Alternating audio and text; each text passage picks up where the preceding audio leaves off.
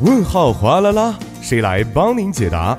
最酷帮帮团，轻轻松松全拿下。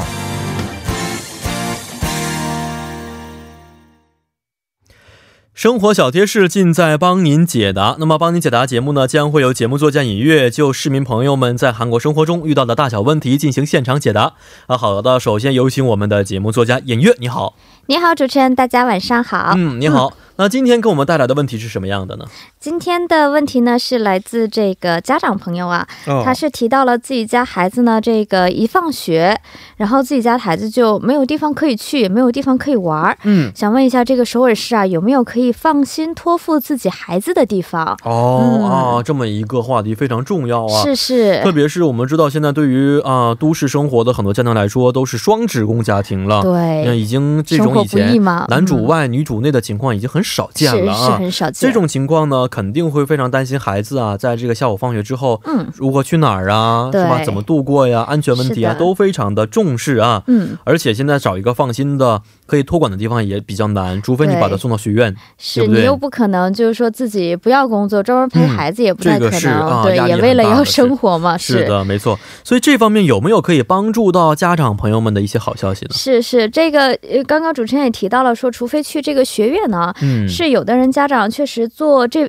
就是把自己的孩子托付到这种私教育的地方，确实也不少。嗯，但是有一个问题，就是说，比如说上这种跆拳道班或者上语言补习班，就说这个班和这个班之间，它肯定会有一些时间间隔的。没错，这个时间间隔的时候，自己家孩子要去哪儿？因为我们都知道，韩国的小学下课放学特别早，没错，在两三点的时候就基本就放学了。然后呢，那你想想，如果父母现在回家的话，我们说七八点，就算早一点六七点的话，中间这个间间隔确实有一点点担心。心自己的孩子不知道该去哪里，嗯，这种情况下呢，确实今年确实有这样的一个好消息，嗯，这个好消息是什么呢？是首尔市这边有一个支援的，叫做五里同内 Qun Center，嗯，这样的一个简单翻译过来就是我家社区托付中心的这样的一个组织啊，嗯，这种情况下，这个组织呢是由各个区政府直接运营的。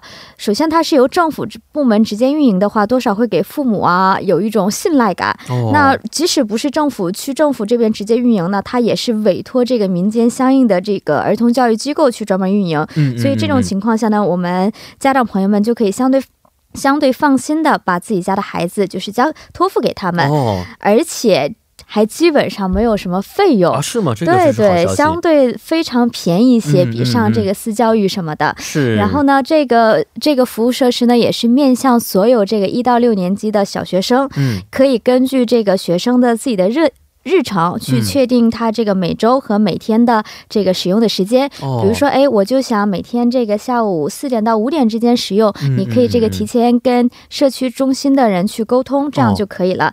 当然，如果有的时候，哎，我突然作为家长的我突然有急事了，我想把我的孩子就托付到这儿，但是这个时间点我没有提前预约，这种情况下其实也是可以的，是可以的。对，只要跟他提前进行沟通，即使在这个定员之外呢，也是可以把自己的孩子临时的去托付到。这边哎，真的是方式也是非常的灵活啊。是的，嗯，但是这个孩子如果到这个看护中心之后啊，可以从事哪些活动呢？对，那有的人可能想，是不是就是把孩子 他放到那，就是对看电视还一起玩啊？他是首先是有两个，一个是有跟教育方面有关的，嗯，那这个呢，它是由专门的看护老师的指导之下，可以会去做一些这个作业的指导。哦，对，这个的话可以相当于给父母减轻了不少的这样的一个负担。对，其实小朋友最不愿做的就。就是家庭作业了，而且说实话，最近父母也不会呀，这个题挺难的，超级难的。超过初中之后，基本就不能辅导作业了。对对对，这个小学生的这个奥数，我记得小的时候其实学起来也也都蛮难的。那除了这方面的教育以外，也可以培养这个孩子德智体美劳的全面发展嘛。对，也会有一些美术啊、音乐呀、体育啊这样的活动，可以供孩子们进行这种更多元化的这样的一个体验的活动。当然，比起就是说像其他部分是以教师老师为为主导的这种活动教学的话，那么在这个地方呢，它是更多以孩子为主导，就是可能会让孩子去提案，你想去做什么，然后以他为主导去进行相应的这样的一个活动。那很多人也可能担心，因为费用相对低廉嘛，这个质量能不能保证？是是是。这方面的话，各个区呢，它也会组成一个相应的这种团，会随时监控这个相对中心的一个运营的成果，是会提供一定的保障的。哦，嗯，是，哎，我觉得这个还不错啊，不光是费用很低廉，而且师资力量也是有一些保障在里面。对对对，也是有专业的团队在去运营的。听起来是一条非常好的消息啊，但问题就是首尔市这么大啊，对，这样的看护中心很多吗？目前的话是怎么说呢？因为这个看护中心呢，是从呃托付中心是从去年开始进行试运营，哦，今年才正式开始投入运营的，哦，所以今年的话，这个首尔市的十三个区里面呢，只有这个二十九所在运营，二十九所。像我住的城北区这边呢，可能只有这个一所这个看托付中心，嗯嗯，所以其实对于父母来说的话，可能会稍微的，哦，可能不会在家附近就近的选择一条比较满意的托付中心，对，所以现在这个。首尔市它还是有一个比较这个伟大的这个未来的一个远景啊，是希望在明年的时候，现在我不说今年是二十九所嘛，明年能够达到二百二十二所。哇！那么直到二零二二年的话，是希望在首尔的全呃首尔的全市区是达到扩大到四百所这样。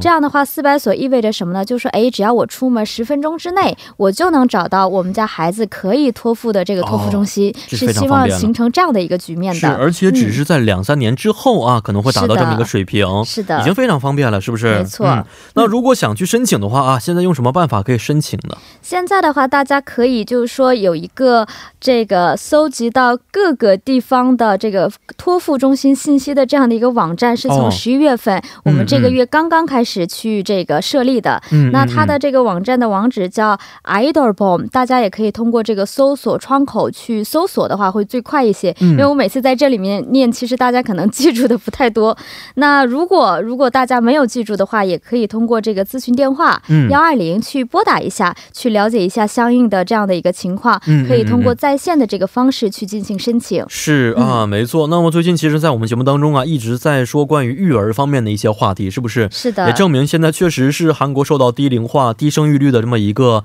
呃困扰之后呢，政府下了很多的一些措施和力度，没错，来去使得生育率能够有所提高啊。嗯嗯。我觉得这样都是一条。好消息，呃，那我觉得很多一些对于我们这些外来人口来说，对于像移民家庭来说，也是一条好消息，因为这些也可能是针对会外来的一些移民家庭。对这个，因为没有国籍的一些没有没有，他这边只是提到了这个面向呃一到六年级的小学生这样的一个群体嘛。